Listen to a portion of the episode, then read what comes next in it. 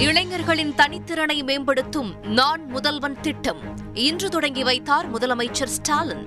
இரண்டாயிரத்து இருபத்தி ஆறாம் ஆண்டுக்குள் தமிழக இளைஞர்களின் திறன் மேம்பட வேண்டும் என்பதே அரசின் இலக்கு எனவும் பேச்சு.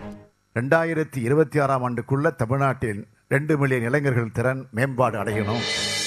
உக்ரைன் மீது வான்வழி தாக்குதல்களை இன்று தீவிரப்படுத்திய ரஷ்ய ராணுவம் தலைநகர் கீவ் உள்ளிட்ட நகரங்களை சுற்றி வளைக்க தீவிரம்.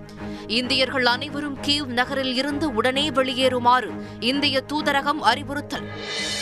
உக்ரைனில் ரஷ்ய ராணுவம் நடத்திய தாக்குதலில் இந்திய மாணவர் நவீன் சேகரப்பா இன்று உயிரிழப்பு. வீடியோ காலில் பாதுகாப்பாக இருப்பதாக கூறிய நிலையில் உயிரிழந்ததால் குடும்பத்தினர் கண்ணீர். இந்தியர்களை மீட்கும் பணிக்காக உக்ரைன் அண்டை நாடுகளுக்கு இன்று சென்ற நான்கு மத்திய அமைச்சர்கள். மீட்பு பணியில் இந்திய விமானப்படையின் சி பதினேழு ரக விமானங்களையும் பயன்படுத்த உள்ளதாக தகவல்.